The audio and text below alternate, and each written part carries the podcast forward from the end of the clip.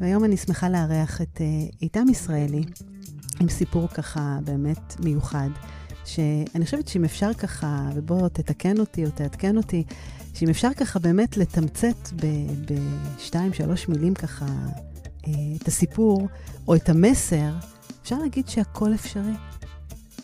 שהכל בראש. הכל בראש, הוא-הוא. יש כזה סרט כזה, הכל בראש שלנו, כן. עם הרגשות שמנהלים אותנו, וכל פעם אנחנו, כן, עוטפים אותם לפה ולפה. מה? אז זה מתחיל שם, רק כשאתה, תחשבי על זה, רק כשאתה מעז לחשוב שיש דרך, יש סיכויים שתצא לחפש אותה, כן? אם אתה לא מחפש, הסיכוי למצוא הוא קצת יותר בעייתי. סיפור חיינו, אתה יודע, כן, כן, לגמרי, לגמרי. זה נכון, זה נכון. קודם כל צריך באמת לפתוח את הראש ולהגיד, דיברנו ככה גם לפני התוכנית, ש, שקודם כל, בשביל להתחיל לעשות איזה שינוי, רק בוא, בוא נדבר עליו, בוא, בוא נוציא אותו לעולם, רק נגיד אותו ככה בקול רם. כן. אז uh, איתם ישראלי, הוא איבד את ראייתו בגיל 22, ואני חושבת שהוא השראה של לראות מעבר, לעשות את הבלתי אפשרי. הוא דוגמה נפלאה איך אפשר לצמוח ממשבר, איך אפשר להביט בהתקרבנות ולבחור בחיים. וזה לא רק סיסמה, זאת אומרת, אה, באמת אה, יש פה אה, קבלות גדולות ותיעוד ועשייה מבורכת, והוא בטח מוכר לכם גם שהוא השתתף בעונה הרביעית של האח הגדול עם כלבו וולטר, נכון? ומה? היו זמנים. היו זמנים. כמה עבר מאז, אתה אומר, כן, כן. וכיום הוא מרצה ומלווה מרצים ליצירת הרצאות השראה על סיפור אישי. Uh, הוא ממייסדי שיט העיוורים בישראל, זוכה מדליית הארד באליפות העולם בשיט עיוורים, זוכה גביע אליפות אירופה בכדור, וואו, בכדור, בכדור שער, ועוד ועוד ועוד. אז באמת, אני חושבת שהתוכנית ככה זה באמת uh, איך אפשר לפרוץ גבולות, גבולות שהם uh, פיזיים, מנטליים, uh, רגשיים, למרות כל הנסיבות. הנה, התחלנו עם הכל בראש והכל אפשרי, ואני חושבת שבאמת uh, לראות את הטוב, גם כשקשה. ואתה יודע, זה מין סיסמה כזאת שאנחנו תמיד ככה, במיוחד אני אומרת, ב, בעשור האחרון, אה, עם התפתחות החשיבה החיובית, ויש יש, יש את הדברים האלה שהם באמת ככה חלק מאיתנו. אבל בואו נלך ככה אחורה. אז מי זה איתם ישראלי? כן, נו, ככה, אמרתי, יאללה, בוא, בוא נפתח את זה. מה? מה, מה הסיפור? אתה יודע, כל אחד בא עם סיפור. אז מה בעצם הסיפור שלך? וואו, אני אגיד בגדול, למי שלא מכיר או לא יודע, או... את יודעת, הרבה, כמו שאמרת, מכירים מפה, מכירים משם. אבל נתתי הקדמה יפה, הייתה, מה? כן? נתתי פה איזה היכרות כזאת. כן, לא, אני אומר, אבל את יודעת, זה בדיוק העניין, כשאני פוגש היום אנשים, רוצים לי ברחוב, מאיפה אתה מכיר? אנשים אומרים לי, הייתי בהרצאה שלך, וואו, ראיתי אותך פה, זהו, היית בטלוויזיה, או מכיר אותך מהשייט, או את יודעת, כאלה, ואז אתה באמת שואל, בן אדם שכביכול אומר שהוא מכיר אותך, מה הוא באמת יודע עליך? Mm. וזה מעניין, את יודעת, ואז פתאום אתה מגלה שהם לא יודעים באמת הרבה, יודעים, שאתה ככה. אה, מה, תכווני אותי, מה זה? אז בוא, בוא, בוא, אני אומרת, כאילו, היום, היום אתה באמת נמצא במקום שאתה מסתכל על עצמך אחורה. Mm-hmm. מה אתה רואה שם? וואו. אה, ילד. ילד כן. שהכחיש והסתיר והתבייש בעיוורון, אה, אבל ידע חד משמעית שזה לא הוא. זה לא הוא. זאת אומרת, יש משהו עכשיו שהוא לא יודע להתמודד איתו, כנראה ימצא את הדרך להתמודד איתו, וזה לא החיים שהוא רוצה, הוא רוצה חיים אחרים לגמרי. ואתה מדבר על איזה גיל איתם? מגיל ארבע שהתחילו הבעות בריאה לגלות, אז, אז גיל אה, חמש, שש, וזה הילדות, והשוני בחברה, וכיתה א', ובכלל בתי ספר, ועם סייעת בכיתה וכאלה, וכתב ברייל, והראייה הולכת מדרדרת. גיל 16 אני מבית הראייה בעין ימין וחווה משבר מאוד גדול.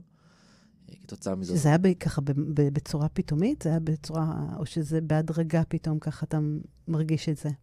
אני אגיד בתור ילד שמה שאני רביתי זה שכל פעם שאני מצליח להתמודד עם החוסר ראייה שיש לי וליצור לי איזשהו אזור נוחות ולהצליח לפעול בו בלי כלב, בלי uh, מקל, בלי כלב נחייה, ולהסתדר עם השרידי ראייה המועטים האלה, אז זו הייתה עוד הידרדרות. Mm-hmm. אז עוד פעם, uh, נקרא לזה ללכת אל הלא נודע, אה, אי ודאות, ליצור לעצמך עוד פעם אזור נוחות שאתה יכול לפעול עם השרידי ראייה וללכת ולהסתדר ולשחק אה, משחקי עם, עם הילדים, כדורגל, משחקי כדור בכלל. וואו. אה, כל דבר, את יודעת, לפעול ככלל החברים, אני גדלתי בקיבוץ. אז את יודעת, זו חממה סגורה כזאת, ובית ספר רגיל. ו, ובסוף זה... בסוף, בסוף, בסוף, אתה, אתה כמו כולם, אתה לא שונה. זאת אומרת, לא נסגרתי בבית ונשארתי בבית ולא עשיתי את הדברים בגלל הבעיות בריאה. זה תמיד היה איך אני עושה את זה למרות. אבל היה בזה הכחשה בעצם גם? כנראה, כן. כן. כן. זה, זה, אני חושב, את יודעת, כל אחד יש לו את הדרך תהליך שלו. אני בגיל 16, ש, שחוויתי את המשבר הגדול, עזבתי את הבית. כתוצאה מזה... בגיל 16. כן. מתחיל הרס עצמי, התנתקות קצת חברים, משפחה, בדידות. אתה, אתה... מה זה עזבת את הבית בגיל 16? הגעתי בקיבוץ, אז שלב ראשון היה לצאת מבית הורים לדירה בקיבוץ, לבד, Mm. ואחרי זה לתל אביב. אז זה בגיל מאוד מאוד צעיר ככה. אני חושב שזה מדהים, כי... זה מטורף, במיוחד עם, עם, עם אה, כאלה קשיים ומכשולים כאלה. קודם שההורים אפשרו, זה הדבר זה לגמרי. ועודדו את זה אפילו. נכון. אה, וזה, ש... וזה שאתה מתחיל לפתח עצמאות. ואתה, אתה יודע, אתה... בשבילי זאת הייתה הקרן אור הראשונה, בימים החשוכים האלה שהעולם הולך וסוגר עליך, ואתה באמת לא רוצה להיות פה. אה, ואת יודעת, ו... ודברים מתחילים לקרות. ובדרך כלל כשיוצאים למסעות, דברים יפים באמת קורים. אם אתה עכשיו היית פוגש את אה, איתן בן 16, מה היית אומר לו? סע, סע, תרוץ, אל, אל תבזבז רגע מלהתעסק ב... ולבזבז זמן. אבל על פניו נראה שהוא רץ, שהוא עשה, שהוא לא עמד במקום. אני אספר לך, אני אספר לך, אנשים לא, אני יודע, זה, זה, מסתכלים עליי, זה נשמע מצחיק, אבל אני בגיל 27, אחרי עשור של ארבע אליפויות עולם בשייט, מדורג בין שלושת הטובים ביותר בעולם, מייסד בית הספר לשייט טבעי, מאמן נבחרת ישראל בשייט, אלוף אירופה בכדור שער, אר- ארבע, חמש אליפויות אירופה בכדור שער, שישה רצאי מרתון, מייסד הבית ספר להכשרת מרצים, כן. מרצה בעצמי, יודעת, עושה כל כך הרבה דברים, ואני יום אחד בוא, לא הספקתי כלום בחיים, לא הספקתי כלום. אני לא מספיק כלום, והקמתי כבר כמה מיזמים עסקיים וכאלה, והתנסיתי בעולם של היזמות. ואני תופס את זה, בוא'נה, אני ב-27, אני לא הספקתי כלום בחיים האלה. וואי, וואי, וואי. זה מדהים, כי זה לא משנה מה יש במציאות, זה משנה מה אתה מספר לעצמך. נכון. אז מה, אז החלפת סיפור? אז מה עשית עם זה? כי אני חושבת, דרך אגב, שמה שאתה מספר הוא- מאוד אה, ככה, אתה יודע, הרבה אנשים יכולים להזדהות עם זה. כן, כן. נכון. וזה אחרי הטלוויזיה, אחרי האח הגדול וזה, ואת יודעת, ואתה אומר, ומה הספקתי? ואתה אומר, וואלה, אני חושב שאנשים לא מספיקים דבר כזה בחיים שלמים. אז מאיפה כאילו כל ההרגשה הזאת? כי כי כן עשית, עשית המון. כי זה לא משנה מה אתה עושה, זה משנה מאיפה אתה עושה את זה כנראה. אתה יודע, אתה עושה משהו בשביל להוכיח למישהו משהו, גם אם זה להוכיח לעצמך. וגם אם זה למ- למשהו ש... נקרא לזה לרצות מישהו אחר. או שאתה עושה את הדברים שלא כי אתה רוצה, כי אתה שלם איתם, אלא כי יש סיבה שאתה אולי לא יודע להגדיר אותה, או להגיד לעצמך, דיברת מקודם על התפתחות אישית וכל העולם הזה שיש, החשיבה החיובית. אני חושב כן. שזה... כמה שזה הביא דבר נפלא, זה הביא גם הרבה בעייתיות. כי, כי אדם עומד, מה עומד? אדם עומד מול, ה, מול המראה, ואומר לעצמו, אני טוב, אני גדול, אני חכם. Mm, פה אתה סוג של משקר לעצמך. אולי תגיד לעצמך, אני גרוע, אני לא, אין לי אומץ לעשות את זה, אני, אני פחדן, אני פחדן, אני שקרן, אני גם משקר לעצמי, גם, תגיד את האמת, אולי משהו טוב יצא מזה. אני חושב שזה... זה נכון. זה משהו שהמון טועים בו, כי, לעמוד מול המראה, להגיד לך, אני טוב, אני טוב, אחלה, בסדר, אבל אתה בעצמך לא מאמין לזה. Mm. אז מה אתה עושה עם זה? כי זה מה שאנשים רוצים לשמוע, זה מה שאני רוצה לשדר. זה הרבה הפייק הזה, שבאמת גם נוצר, אתה יודע, מכל העולם של הרשתות והתקשורת הזאת. זה... ואם עכשיו נעמוד מול המראה ונגיד, בואנה, אני משקר לעצמי, אני שקרן, אני, אני חושב שיש לי אומץ, אבל אין לי אומץ, אני פחדן, אני באמת פחדן. אני לעצמי, אני חושב שאני מצליח, אני לא מצליחה. עכשיו, ברגע שאתה שם את האצבע על הדבר האמיתי, קודם כל אתה מאמין בזה, זה כבר טוב. נכון, נכון. ואז אתה מתחיל לחשוב, אוקיי, אז איך אני לא אהיה כזה? אז איך יהיה לי Mm. אומץ? אז אתה מתחיל, עוד פעם, כשאתה מאמין במשהו, אז אתה, יותר סיכוי שת- שתלך איתו. ואיפה זה פוגש? אותו. זה ממש ככה. אתה יודע, זה הכנות הזאת שלנו מול עצמנו. איפה זה פוגש אותך בחיים שלך? זה לבוא ולהגיד, כן, קשה לי, כן, כואב לי, כן, זה לא פייר. זאת אומרת, זה, זה, כן. זה לדבר על מה שאנחנו מרגישים בעצם. תראה, כמו שאמרתי, אני שנים הכחשתי והסתרתי והתביישתי, ולעלות על הבמה ולדבר, אני העברתי כבר אוף, מעל אלף הרצאות עליהם בישראל, וגם בחו"ל. אה, ו- ואחרי כל, ש- כל השנים של פסיכולוגים וזה, זה המקום שהעביר לי את, ה- נקרא לזה, את הריפוי הכי אמיתי, הכי טוב. זאת אומרת, וואו. להעז ולדבר על הדברים.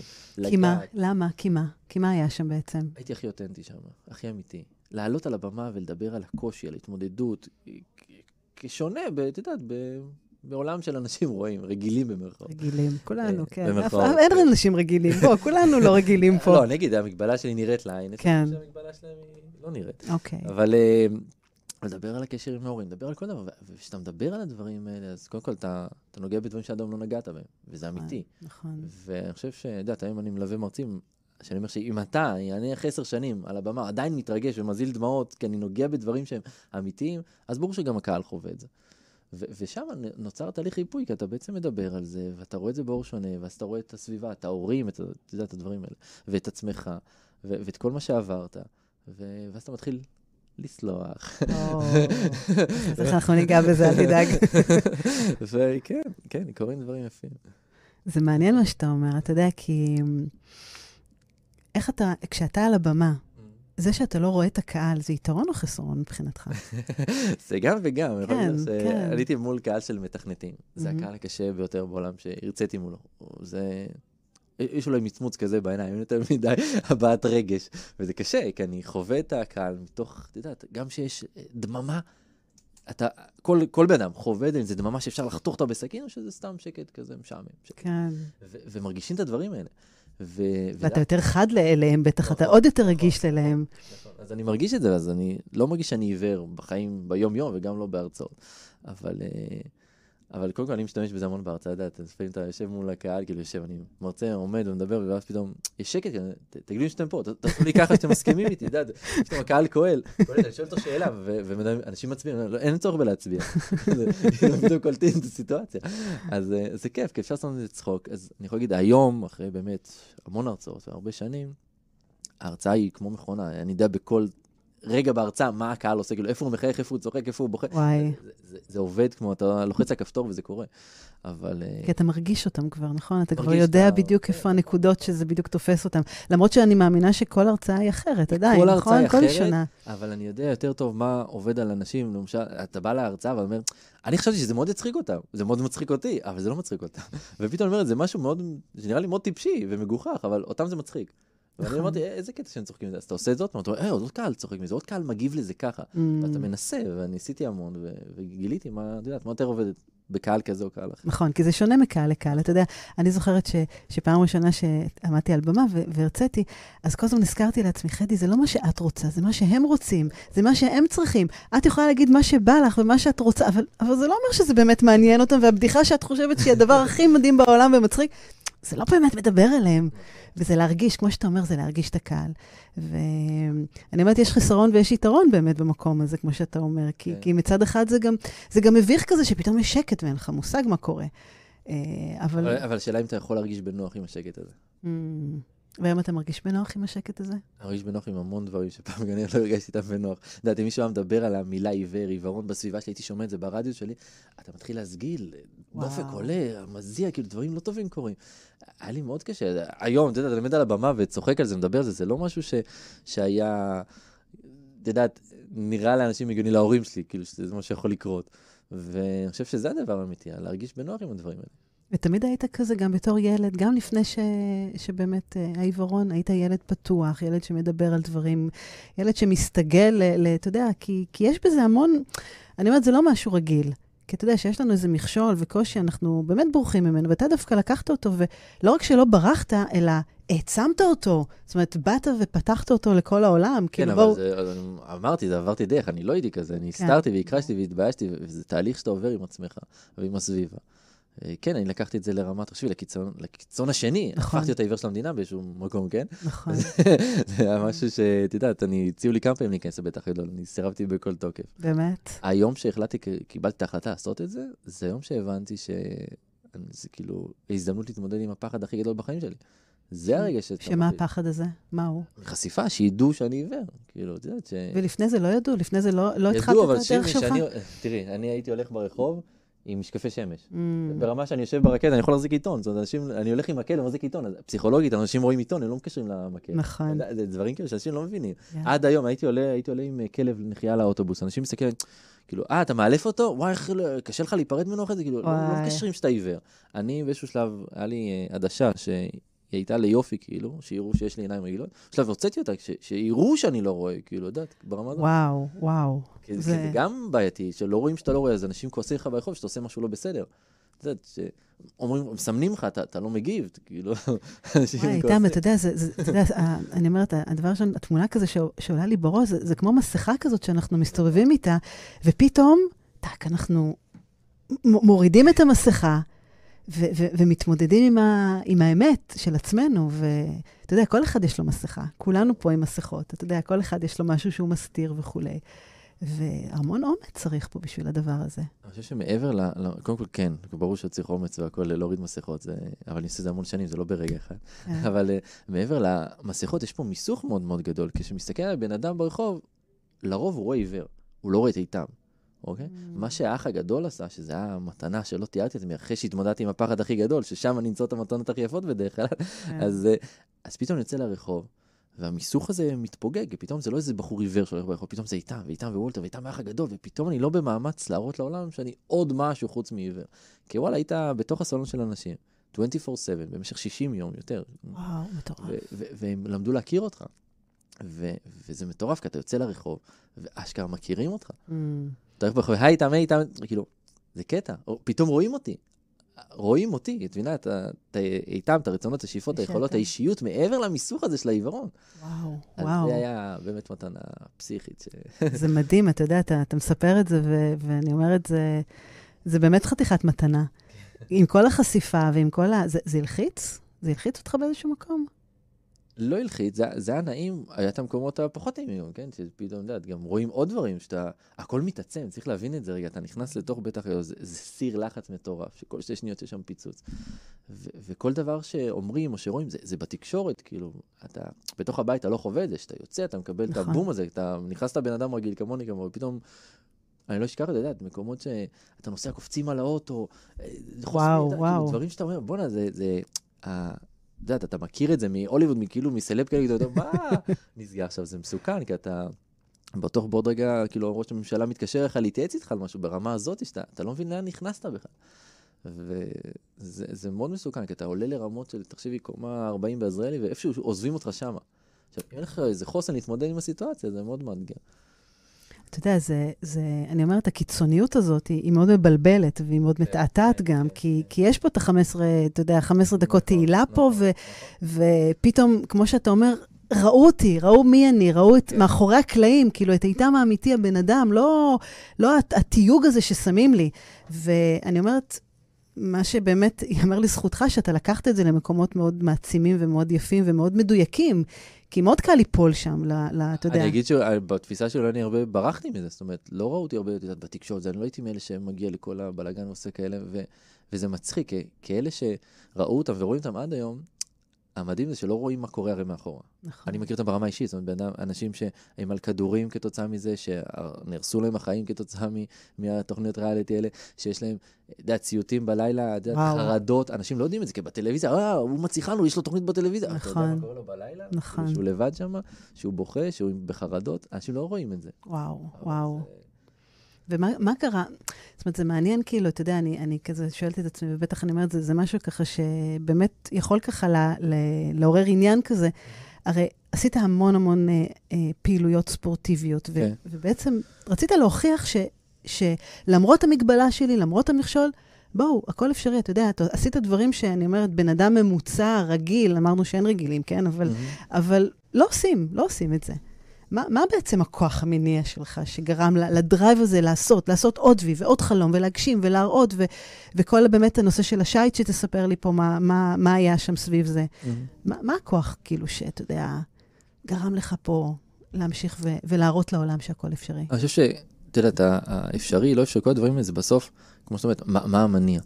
ומה המניע זה באמת כמה הוא חזק, כמה הוא גדול, כמה הוא משמעותי עבורך. עבורי הוא היה מאוד משמעותי, כי בגיל 16, שחוויתי את המשבר הגדול, ועזבתי את הבית, מה שהרים אותי מהברכיים באותם ימים, זה היה באמת לצאת לעולם כדי להביא להורים את, ה, את הגאווה הזאת, של להיות ילד שאפשר להתגאות בו, ילד ש... את יודעת, ש- שההורים שלו יכולים להתגאות בו, ש, ש, שהוא ילד שלא, את יודעת, יש לך עוד אחים? כן, אה, יש לי את אחות, אחות גדולה ועוד שני אחים קטנים. אה, אז הם רק נולדו, את יכולה להמליך אותי טיפה, אני אתקרב לזה. כן, כן. עשה לי כן, חזק. כן, כן. כן, ו... ורגע, לא שומעים עכשיו. שומעים, שומעים. כן? אוקיי. אז סבבה, אני לא שומע באוזניות פשוט. ו... אה, להוכיח להורים שבאמת, אה, הנה, אני יכול, תתגאו בי, יש בי המון דברים. כן. למרות הכל, למרות כל מה שאני עובר, עדיין אני רוצה שתתגאו. זה המניע ש- שהוציא אותי מהבית, וכתוצאה מזה, הכרתי גם, כתוצאה מזה, כאילו בתהליך, הכרתי את עמותת אתגרים. ואז נכנסתי לעולם של הספורט האתגרי, ואז הכרתי את הספורט, הכרתי את הספורט התחרותי, ו...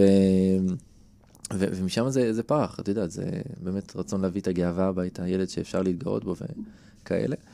אה, ואני חושב שזה ממשיך, כי ברגע שיש נגיד מעגל של ספורט שאתה מצליח בו, הוא מקרין למעגלים אחרים. זאת אומרת, זה יקרין למעגל של זוגיות. פתאום הדימוי העצמי, הערכה העצמית שלך עולה במעגלים שמעבר, מחוץ לספורט. אה, כל דבר היה לו, למשל הריצה שהתעסקתי בה, זה אני, לא אפשרו לרוץ אלפיים בבגרות בי"ב, ברמה הזאת. וואו. לא יודע איך עיוור יכול לרוץ. ואני זוכר שאני חוצה את אה, קו הסיום, נגיד במרתון תל אביב, שם הייתי כבר pacer וזה, ו... וזה רגע כזה מטורף כשאתה חוצה, אני... באותם ימים, אה, בסדר של 30 יום, גמעתי מעל 140 קילומטר. וואו. שלושה חצי מרתון, ירושלים, סכנין ותל אביב, ופתאום אתה, אתה חוצה את הקו סיום, אתה אומר, fuck, כאילו, זה אני, כאילו זה אני, אני פה על הקו סיום הזה, השלישי בחיי, באמת מנצח על החיים האלה, אחי, כל השנים האלה שאתה מקבל את המסרים המחלישים המטופשים האלה לגבי מה אפשרי, או אתה יודע, בלתי אפשרי עבורי בחיים.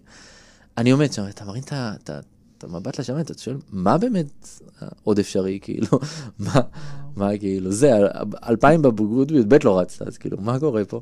וואו, זה מדהים, אתה יודע, זה, זה לפרוץ גבולות, כאילו, ממש מול עצמך. תעזוב את הסביבה ואת נכון, האחרים, נכון, כאילו, זה, זה, זה, זה מול עצמך. אני חושבת, ש, אני חושבת שאחד הדברים היפים שאתה בא ואתה אומר פה, קודם כל עשיתי את זה בשבילי. כאילו, אני באה ודיברנו על האיך, על הלמה, מה הסיבה שאנחנו, מה הכוח המניע. כן. וכמו שאתה אומר, פה, פה זו הנקודה שאני גם, אני חושבת שהיא גם קשורה גם להרצאות ש- שאנחנו מעבירים. אם אנחנו באים בשביל להוכיח משהו, ובשביל להראות משהו, ובשביל לעשות עוד וי, זה לא יעבור. אנשים לא יקנו את זה, זה לא, אין, אין את החיבור. ופה אתה בא ואתה אומר, קודם כל, עשיתי את זה בשבילי, עברתי פה תהליך ריפוי, עברתי פה משהו ש... לא האמנתי שאני אני נמצא שם, ואני חושבת שזה אחד הדברים העוצמתיים. תחשבי גם בתהליך, נגיד למרתונים, לריצות, אתה עובר תהליך מטורף עם עצמך, כי, כי פתאום אתה שובר את החלק המנטלי הזה, גם הפיזי וגם המנטלי, על מרחקים שבחיים לא האמנת שאתה יכול לרוץ. על קצבים שבאמת, לא האמנתי שאתה יכול לרוץ במהירות בקצב כזה, והדברים קורים, יש איזה סולם, אתה יודע, תהליך הדרגתי, אבל, אבל זה קורה, וכשאתה שובר את זה גם מנטלית וגם פיזית, אז באמת עכשיו מתחיל להתחולל השינוי הזה, כי, כי בסוף תראי, השירים האלה, את יודעת, הפיזיים, הם לא מתפתחים שאנחנו אומרים איזה כוס מים, או אתה יודע, צור מפתחות הטלפון. אה, לא? זה לא עובד ככה. לא עובד, אתה הולך לחדר כושר, אתה צריך לאתגר את עצמך, נכון? כן. משקלים כבדים. אני חושב שאותו דבר, שירים פיזיים, שירים מנטליים, כאילו, זה עובד אותו דבר בסוף. וכמה שאתגרתי את עצמי בחלוף השנים יותר ויותר מנטלית, לגבי דברים שנראים לי בלתי אפשריים. זאת אומרת, מישהו אומר לפני עשר שנים איתם, בוא, תעשה סקי בערים, בשלג, 30-40 קמ"ש, אני הייתי בטוח שהוא רוצה להרוג אותי. Mm. אבל כנראה שאתה, שאתה כל כך רוצה לעשות משהו, אתה מוצא את הדרך לעשות את זה. את יודעת, אני הייתי עושה סדנות פה בארץ, סדנות של הליכה על גחלים. שאף אחד לא ינסה את זה בבית, אוקיי? אבל הרעיון היה להראות לאנשים שמה שיש להם פה בראש, הוא הרבה יותר פשוט, ואת יודעת, הלכה למעשה, זה הרבה יותר פשוט, זה אפשרי. אבל פה הראש, אמרנו, הכל מתחיל בראש. שינוי במציאות בכיס, מערכות יחסים, איך הוא מתחיל ב... זה, זה הכל שם. אז בעצם, אם, אם עכשיו, אתה יודע, אנשים שחווים איזה משבר, אנשים שנמצאים באיזו תקיעות מסוימת, ו... ואתה יודע, הדברים עומדים במקום. Mm-hmm. מה היית אומר להם, דבר ראשון, ככה, בשביל, אה, אתה יודע, להתעורר? בשביל לעשות את השינוי הזה בראש? קודם כל לעשות. אמרת לעשות שינוי בראש, קודם כל לעשות. למה? כשאתה יושב בבית, אז אתה מתחיל לבנות את עצמך, כל אחד, כן? חומות של אמונות, פחדים, כל mm-hmm. מיני... אה, לא אפשרי, וזה מאוד מפחיד, וזה מאוד קשה, אבל לקום ולעשות. אתה יודע, מישהו אומר לי שהוא רוצה להתחיל לעבוד, עזוב, בוא ניקח שבוע, כל בוקר אתה קם, שם נעלי ספורט, בגדי ריצה, ולא יוצא לרוץ. שבוע שלם ככה. למה? אתה, אתה נכנס לאווירה, תעשי את זה, קומי בבוקר, שים בגדי ספורט. את מרגישה שאת כבר קלילה יותר, באנרגיה. ולא לצאת לרוץ. ולא לצאת לרוץ. לא לצאת לרוץ. תראי, מי שקל לו לצאת לרוץ, הוא יוצא לרוץ, אנחנו מדברים על שקשה להם לעשות את זה. אז אם קשה לך, אתה עושה את כל מיני, תראי, זה baby steps, צעד אחד כזה קטן, צעדים קטנים, רק שים את הבגדים. אבל זה, הוא עשה משהו. כשאתה עושה משהו, תראי, בסוף, בעולם שלנו, אנחנו חווים חוויה. כשאנחנו חווים חוויה, אנחנו מגבשים דעה. מגבשים דעה, עושים איזושהי בחירה, נוקטים באיזושהי פעולה, מקבלים תוצאה, וזה חוזר חלילה, כי אם זה הלך, הלך על קו חיובי, אז החוויה הבאה שאתה חווה, היא תהיה גם כנראה באחוזים גבוהים יותר חיובית. כי אתה הולך על הקו הזה, וזה אותו דבר שזה שלילי, כי אתה חווה חוויה, אתה, מגב, אתה יודע, מגבש על הדעה שלילית, אז אתה עושה בחירה שהיא שלילית, שהיא לא מקדמת אותך, ואז אתה עושה איזה פעולה שעוד יותר גרועה עבורך, נכון. תוצאה. אז בעצם חלילה. הפעולות, כי אתה יודע, אנשים שנמצאים ככה, ב, אתה יודע, למטה, במקום הנמוך הזה, mm-hmm. וה, וה, והכל רע, והכל לא טוב, וכל okay. הצרות בצרורות, והכל אנחנו רואים ב, ב, במסך שחור כזה, אז באמת קשה לעשות, קשה להרים את הראש. אני אומרת, גם, גם בטח, אני אומרת, מהסיפור שלך, אתה בטח חווית את זה, שלבוא ולעשות משהו כזה, ולהגיד, אוקיי, עכשיו, עכשיו אני לוקח את עצמי בידיים. ועושה את זה צעד קטן, לא משנה מה. אבל לעשות. תראה, אף אחד לא אמר שיהיה קל, בוא, בוא רגע. מי קל- הבטיח לנו שיהיה קל? כאילו, קל לא- זה בטח לא, זה כן. ברור, בטח שלא. אבל מה כן, זוכרת את השירים? Mm. ככל שאתה עושה יותר, אתה בא חדר כושר פעם ראשונה, מנסה להרים 250 קילו, זה לא עובד. נכון. קשה, אבל בוא תתאמן חצי שנה, שנתיים, וכנראה שזה יהיה אפשרי. אותו דבר פה מנטלית, זאת אומרת, אתה רוצה לרוץ קילומטר אחד, אתה רוצה לרוץ 20 קילומטר, מי שלא רץ מעולם, 20 קילומטר נראה לו וואו, אבל מי נכון. שרץ באופן קבוע הרבה זמן, 10, 15 קילומטר, 5 קילומטר, זה נראה לו אפשרי יותר.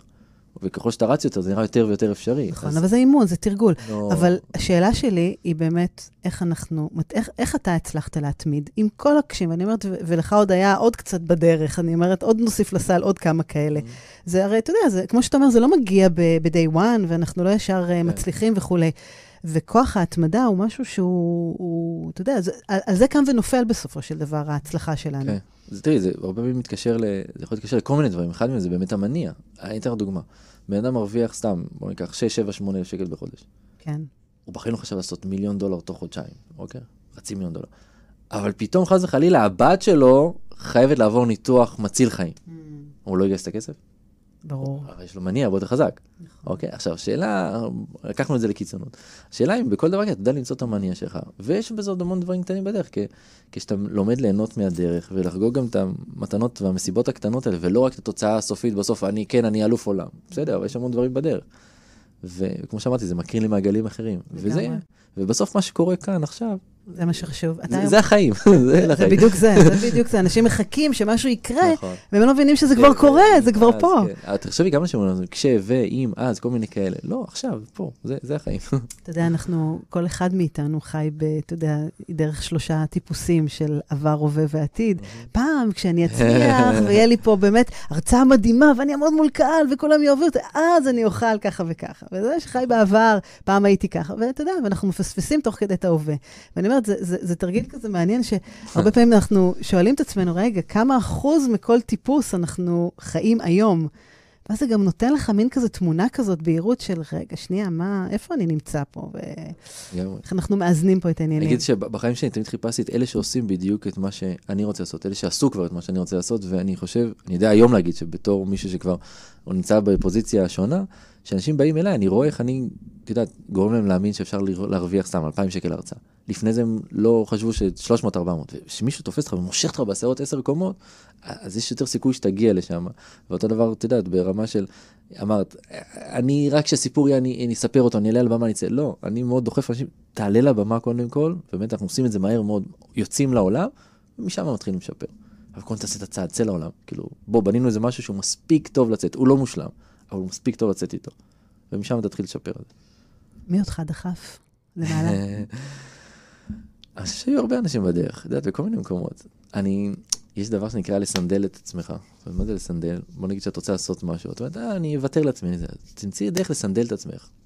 בצורה של להתחייב מול מישהו, זה סינדול, נכון? נכון. ללכת למאמן כושר, זה סינדול. זאת אומרת, לתת לעצמך איזושהי מה, מסגרת. מחויבות כזאת? כן, איזושהי מסגרת שמחייבת אותך, מסנדלת אותך. אוקיי. אוקיי, וברגע שיש סינדול, אז אתה וואלה, אתה אומר, אני לא אדם, לא נגיד עצלן או, או לא רוצה, אני רוצה, אבל קשה להרים את הראש מעל המים.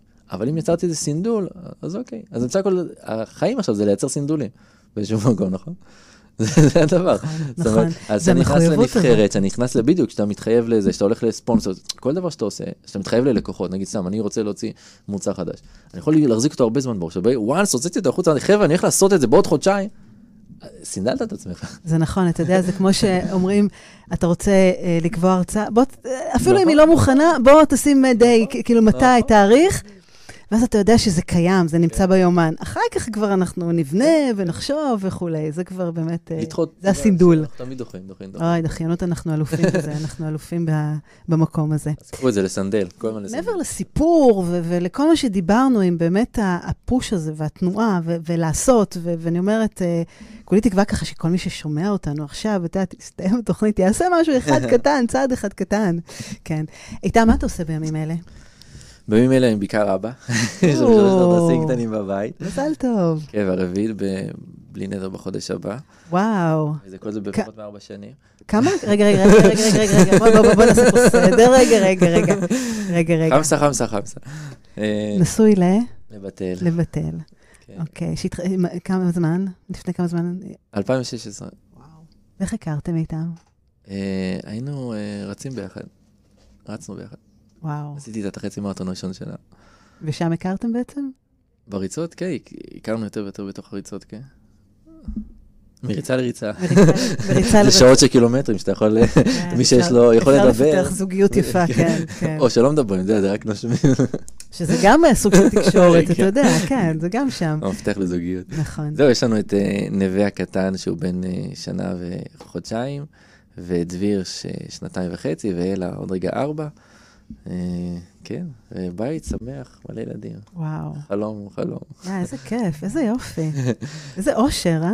כן, וחוץ מזה, יש לי את ה- את העיסוק שלי, שאני מעבר לזה שאני מרצה, אז אני מלווה ומכשיר מרצים בעצם, לוקח אנשים שיש להם סיפור ככה משמעותי, אנשים שעברו משהו משמעותי ככה בחיים, יכול להיות מטלטל או ככה משהו שמבחינתם אה, העניק להם תובנות וכלים וככה, אה, נקרא לזה, דברים שיכולים להעניק הלאה להמשך אה, אה, החיים. שנותנים ערך, שנותנים ערך אה, לאחרים. מוטיבציה, כן, שנותנים כן, משהו? שיכולים להעצים אחרים, שיכולים, אתה יודע, שיש ערך עבור החיים בסיפור שלהם, זה מה שאנחנו מחפשים. איתם, כל אחד יש לו סיפור. כל אחד יכול, כאילו, אני אומרת, אני, אני צוחקת, ברור שכל אחד יש לו את הסיפור, כן. אבל אתה חושב שמכל, מכל, כל אחד הרי עובר דברים. כן. מכל דבר אפשר בעצם להוציא פה סיפור מעורר השראה עם ערך? חד משמעי כן, כי אנחנו לא מחפשים את הדברים הגדולים. בסדר, אליפיות עולם, מצליחות, זה אסון גדול, זה לא האישו. בסוף קחי את הדבר הכי קטן, היה לנו אתמול בקורס, בדיוק מישהי כזאתי, שהיא ניסתה להיות כזאת, ואמרה, אין לי משהו כזה גדול, והיא מנסה, ופתאום היא נתנה משהו כזה קטן, ופתאום כל הקבוצה כאילו, ככה צמרמורת, למה? כי פתאום שיתפה מהמקום הכי אמיתי, הכי אותנטי, הכי פשוט, וזה עבד, וזה נגע. וואו, ואתה מחבר לזה תובנה, מסר, נזכר סיפור. נשמע פשוט. נשמע פשוט שעושים את זה פשוט. וזה, תראי, האתגר שלנו זה להוציא רגש מאנשים.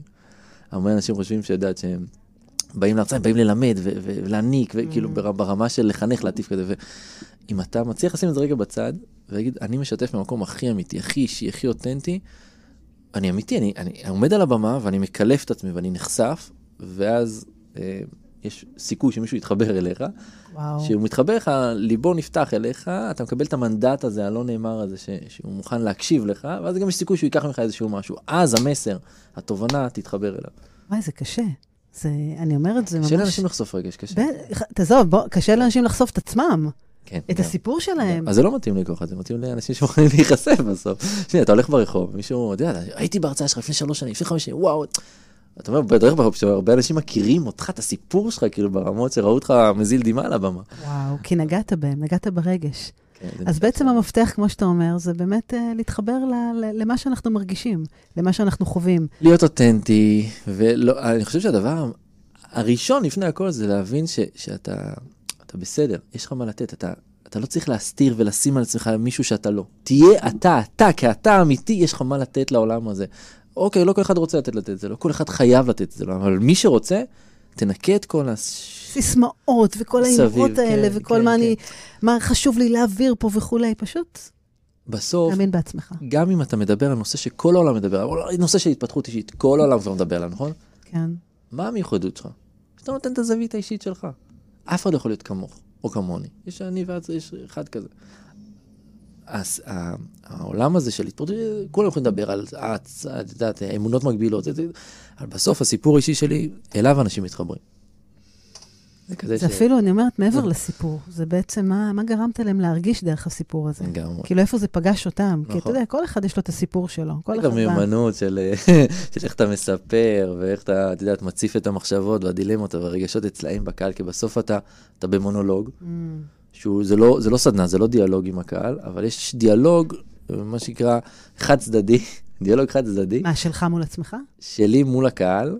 ה- אוקיי. זה מונולוג שלי, אבל הוא דיאלוג עם הקהל, ובעצם מדבר לרגשות שלהם, למחשבות שלהם, לדילמות שלהם, לחששות שלהם, לפחדים שלהם, ואני מדבר עם זה, וזה צף. זה כאילו להיכנס לראש שלהם בעצם, נכון, וממש נכון. לתקשר באיזה תקשורת סמויה, נכון, נכון. באיזה ערוץ כזה שאתה יוצר תוך כדי. אגב, למה? המון מרצים באים אליי, ואנשים רוצים, אני רוצה להפעיל אותם, אני רוצה שהם יעשו ככה, ויש הבדל מאוד משמעותי אם אתה מרצה לקהל הפרטי, מהמם. זאת אומרת, בן אדם שילם כרטיס לבוא לשמוע אותך, והוא רוצה להיות בסדנה שלך, בהרצאה שלך, לבין שבאתי להרצות בחברה עכשיו, בארגון. המנכ"ל הזמין אותי, לא משנה מישהו הזמין אותי, 300 איש באולם. אף אחד לא באמת רוצה להיות שם, או, רצה, או בא שם כדי לשמוע אותי כי הוא רוצה אותי, הוא, יש לו דברים יותר טובים לעשות. כן. והיכולת שלך כמרצה, להצליח לסחוף ולרתק אותם מהרגע הראשון, לגרום להם להבין שיש פה מרצה ששווה להקשיב לו. ולהצליח, אתה יודע, בסוף הוא שם אותך כאילו סוג של להיות בייביסיטר להם בשעה הקרובה. ולהצליח לגרום להם לעזוב את הטלפון, להסתכל עליך. וואו, זה, וואו. זה האתגר. ספר לי על רגע מביך שהיה לך. בהרצאה? כן. אה, משהו ככה שתפס אותך ואמרת, וואו, אתה יודע, אנחנו מדברים פה לא רק על לא. הוואו ועל היופי, כן, וזה כן. נהדר. זה- אני אגיד לך שזה לא, זה כבר לא מביך אותי הדברים, כי אני מרגיש מאוד- מאוד חופשי על הבמה. כן. אז אה, המון דברים, אני אתן לך דוגמה. אחד, שהילדים נולדו, אז אז שכחתי את השמות שלהם, אני בא להגיד, "אה, זה, הילד", ואני לא זוכר את השמות של הילדים שלי. ואת יודעת, ברגע שאני צוחק על זה על הבמה, וכל הקהל מתפוצץ מצחוק, והם רואים שאני אמיתי, אני לא עושה, אני באמת לא זוכר. בלקאפ. זה לא חלק מההרצאה, נכון? נכון, אה, אז קטע כזה, או קטע שאני אני הולך המון על הבמה, פתאום נפלתי מהבמה, את יודעת, מה זה נופל מהבמה? אני. לא אחד שנופל ומתרסק. מעדת. למדתי איך ליפול, אז אני כן, אני נופל מהבמה, ובעצם עשיתי צעד קדימה, ואחד החבר'ה, הוא היה קצין בכיר, הוא ראה שאני מתקרב, הוא "מה, בא לתפוס אותי, אבל איך שעשיתי צעד קדימה, מהר עשיתי אחורה על הבמה, ואז עפתי על ה... אחורה על ה... איך זה נקרא? יש את הפודיום הזה, שעלה ומהפודיום לתוך המצב, וזה היה מצחיק, יודעת, עשיתי ככה, וזה, וצחקתי על זה, והקהל הרשה לעצמו לצחוק, זאת אומרת, הוא לא מובך מזה שעשיתי משהו פדיחה. זה יפה. זה דרך להשתמש בהומור. אתה נכון. גם הרי עשית סטנדאפ או משהו, נכון? היה כן, ב- הייתי- בעברך גם בוא. נציף את זה כבר, בוא נדבר על זה, כן. זה, היה מאוד כיף, זה, זה, את יודעת, זה, דיברנו על זה אתמול בסדנה, כאילו, מה זה, מה זה להיות מאושר? זה להעז להיות ילד, להעז לחיות, כאילו, מה זה אושר וכאלה, ו, ואני מאוד שם, ב- להרגיש חופשי, כאילו, להיות משוחרר. תחשבי כמה אנשים נמנעים מלעשות משהו שהם רוצים, כי זה לא יפה, כי זה לא בסדר, איך יראו אותי, מה יחשבו עליי, מה יגידו עליי, כל הדברים האלה. אם לא היה את זה בעולם, מה היית עושה אז? כאילו, איך, איך אנשים היו חיים? וואו. מה הם היו עושים? והסטנדאפ זה, זה, העולם לא תפס את זה כסטנדאפיסט, כן? אבל זה כיף, זה משהו שהוא מאוד משחרר. אתה מציף את הדברים בצורה הומוריסטית, ואתה נכון. בעצם, אתה לא צוחק, אתה צוחק עם עצמך. אתה יודע, זה אפילו לא על, נכון. אלא ביחד, נכון. ועם כולם. והדבר המדהים שבתוך הסטנדאפ היה המון ערך וטוב, זאת אומרת, היה מקומות של רמה של התרגשות, כמעט קרוב לבכי, כי, כי, כי בסוף יש לי סיפור שהוא יכול להיות גם מרגש. נכון. אז חיברנו ביניהם, וזה היה באמת דבר וואו, מדהים. וואו. ועשה לי מאוד חשק לחזור, ראיתי את הסרטון פתאום, קפצתי בטלפון, כן, ראיתי. ואז העליתי את זה לפייסבוק. נכון, נכון. אז עשה חשק לחזור לזה? כן, כן, לגמרי. תגיד, מה הלאה? כי אתה יודע, אתה עושה לי פובים על כל כך הרבה חלומות והגשמות, ו- ובאמת משהו ככה, דברים מאוד משמעותיים. מה החלום הבא? מה היית רוצה? עוד ועוד, עוד ועוד, באהבה, בילדים, ב... בזמן איכות איתם. אני מאוד אוהב שמגיע השעה, את יודעת, שלוש, שלוש וחצי, עוזב הכל, שם בצד, עכשיו זה זמן של ילדים, וזה משהו שהוא מאוד משמעותי עבורי. אני אבא שאת יודעת, כל יום מביא אותם לגן, כל בוקר, כל יום לוקח אותם מהגן. הגן בתוך הקיבוץ, אז אני הולך לבד, את יודעת, עם העגלה וזה. וואו. ו- ואני, הזמן איכות אחר הצהריים תמיד איתם, ו- וזה משהו שהוא לא, לא מובן מאליו, את יודעת, אני רואה מסביב אימהות שימים שלמים לוקחים את הילדים ואבא לא נמצא בתמונה. לי זה היה מאוד חשוב, כאילו, לגדל את הילדים שלי. היה לי מאוד קשה לשלוח אותם לגן, אגב. כן, כאילו, אמרתי, מה זה לשלוח אותם לגן? אני עשיתי ילדים שמישהו אחר יגדל אותם, זה שמונה שעות בלעדיי, בסוף באים לזה שעתיים, שלוש. נכון. היה לי מאוד קשה נכון. עם זה. לקח לי זמן לשחרר ולהסכים להם ללכת לגן. אני יודעת, אתה יודע, אתה- אני, אני מקשיבה לך ואני אומרת, דווקא אני אומרת מהמקום של, ה, של, של מה שחווית, ואני אומרת, דווקא עיוורון נותן לך פה את המקום הזה להעריך יותר, לעצור יותר, לחוות יותר, לא לקחת שום דבר כמובן מאליו. מה שאני אומרת, רוב האנשים עושים. רוב האנשים, אתה יודע, מגיעים לסוף שבוע, איך זה יכול להיות שכבר הגיע סוף שבוע? לא עשיתי זה, לא הספקתי, לא פה. תעזוב סוף שבוע, כל יום ויום. ואני אומרת, דווקא אתה בא ואתה אומר, אתם לא צריכים לחכות לסטירת לחי הזאת שתנער אותנו. בואו, תעצרו, תחוו. תהנו, תעשו, תתניעו את הדברים, צעדים קטנים, באמת לא צריך לחכות לדברים. ומה שגם כן מאוד יפה, שבעצם אה, להמשיך להיות ילדים. אה, כי, לגמרי. כי זה מה שמחבר אותנו בעצם, ואני חושבת שאין אחד שלא היה רוצה פה עוד ועוד מה, מהדבר התמים והקסום הזה, אבל אתה יודע, יש פה תמיד פער כזה לכאן ולכאן. להצליח להוריד את הדאגות, שזה חלום גדול של כל אחד, אני מדבר על עצמי כרגע, אבל זה נכון לכולנו, אפרופו ילדים, ואת יודעת, אה, באמת יותר רוגע ושלווה וזמן איכות, וכל הדברים האלה ש- שאנחנו כאילו חושבים שיום אחד זה יקרה אי שמה, להיות בכאן ועכשיו, יותר ויותר להיות כאן ועכשיו, וזה... וזה משהו שאתה אדיר. מתרגל אותו כל יום?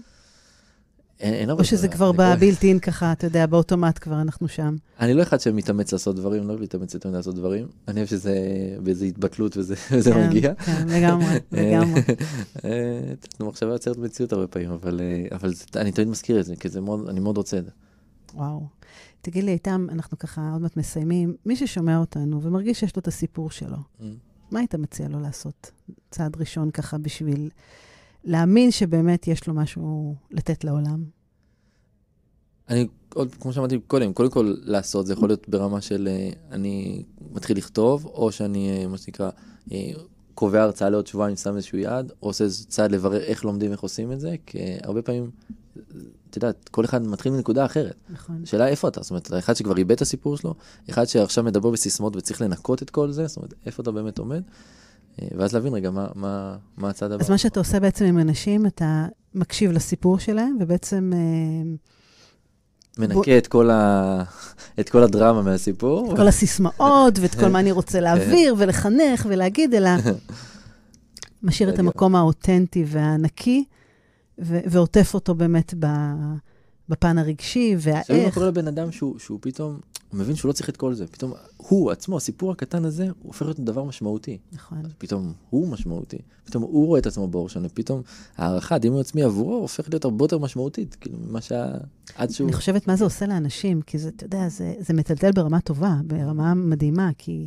אתה יודע, אנחנו פה משדרים פה כל כך הרבה שדרנים, ו- וכל תוכנית, אתה יודע, יש לה נושא. כן. והרבה פעמים אנחנו מאתגרים את עצמנו ב- בתוכנית שאתה בא, בלי להתכונן אליה מראש, אלא, תקשיב, זה מלחיץ, כי זה שידור חי ו- וכולי, וזה מוקלט. ו- ו- אבל לא נלחצת היום. ולא התכוננו בכלל, אה? לא נלחצת. כן, כי, כי אתה יודע, יש, יש כבר, אתה יודע, הנושא היה, זאת אומרת, גם לא היה נושא, כן? אנחנו רגע לפני אמרנו, רגע, על מה אנחנו יכולים לדבר? אבל אבל שוב, אתה באמת uh, מבין שאם אתה מקשיב ואתה מרגיש, אז אתה מתחבר, ואז דברים פשוט צופים, וזה יותר באמת לסמוך על עצמנו, ו- ולהיות וליהנות ו- ולהרגיש את הדברים האלה. מסר ככה לסיום. וואו. חבר לי את זה לסליחה. בוא, בוא רגע נעשה כזה closure על הסליחה. בכל זאת, אתה יודע, איפה פגשה אותך הסליחה העצמית דווקא, אני אומרת... אה, אני אגיד כזה דבר, התעסקתי בתרומה לא מעט בעמותות וכאלה, אני חושב אתה לא יכול לתרום בלי להיתרם. ו- והמקום של אה, לסלוח לעצמך על מה שהיה ועל מי שהיית, אולי על מה שהולך להיות. זה, לא, זה לא ידוע, כן. לא, אבל את יודעת, כל אחד עם, עם הסיפור שהוא מספר לעצמו. נכון, אני נכון. מפחד שאני, אני מכיר, אני עוצמתי מדי, אני מפחד שאני עושה, אוקיי, נו, אז, את יודעת, כל אחד... אוקיי, so what, בדיוק. אז אם אתה שם, משחרר את זה וסולח לעצמך על הדברים האלה באמת, אז אז אתה יכול לפעול ממקום יותר נקי. אני חושב שהסוד זה, זה הנקי הזה, ולנקות, ואם זה סליחה עוזרת לנקות, או לבקש סליחה ממישהו, אגב, גם להגיד תודה למישהו. תחשבי עכשיו mm. שכל אחד יכול להרים טלפון, יש שלושה אנשים שהוא רוצה להגיד להם תודה. לא להגיד סתם תודה, על מה אתה אומר את התודה, ולהגיד את התודה הזאת, מה זה עושה לו? כל דבר שאנחנו עושים עושה לנו משהו בפנים. נכון. וכמה שאנחנו יותר נקיים ואמיתיים, זה עושה יותר. זה עושה יותר. זה מדהים, כי אתה יודע, גם כשאנחנו אומרים את התודה, זה מקסים מה שאמרת, וכשאנחנו אומרים את התודה, אז הרבה פעמים אנחנו בעצם אה, אומרים לבן אדם, אני רואה אותך. Mm-hmm. ואני חושבת שזה אחד הדברים העוצמתיים והיפים, שכמו שאתה סיפרת, שפתאום ראו אותי, ראו מי אני, כן. לא ראו כל מיני דברים אחרים. אבל אה, כן, שזה אחד הדברים שצריך אה, לעבוד עליהם פה בארץ הזאת, קצת, קצת, קצת ככה יותר. אז אני הולך להגיד תודה לאשתי, היא הראשונה היום. אחרי השידור. אוקיי. הנה, כבר בשידור, כבר, כבר שמה. כבר אנחנו שם. איתם, תודה, תודה רבה על הככה שעה, אני אומרת ככה, באמת, אמ, שיכולה לדחוף. יכולה לעורר, לגרום לאנשים להתעורר, כולי תקווה שבאמת כל אחד יבין שלא משנה באיזה נקודת זמן הוא נמצא, אף פעם לא מאוחר מדי. ובאמת, ת, ת, תוסיף לי אתה להגשים, לעשות, להאמין. אה, אתה יודע, החיים פה לפנינו, בכל מקום אפשרי. אה, מאחלת לך שתמשיך, תמשיך ככה, אתה יודע, בדרך הייחודית שלך, ככה לעשות ולא לפחד. לפני שיגמר, הנה עידן רייכל מתמצת את זה כל כך יפה. אפרופו, זה אשתי, זה שיר חופה שלנו. אה, אוקיי, אוקיי. התחבר יפה. אז התחברנו יפה לתודות ולחופה ולילדים ולנישואים. תקשיבו למילים, זה כן, חזק. נכון. אז תודה רבה.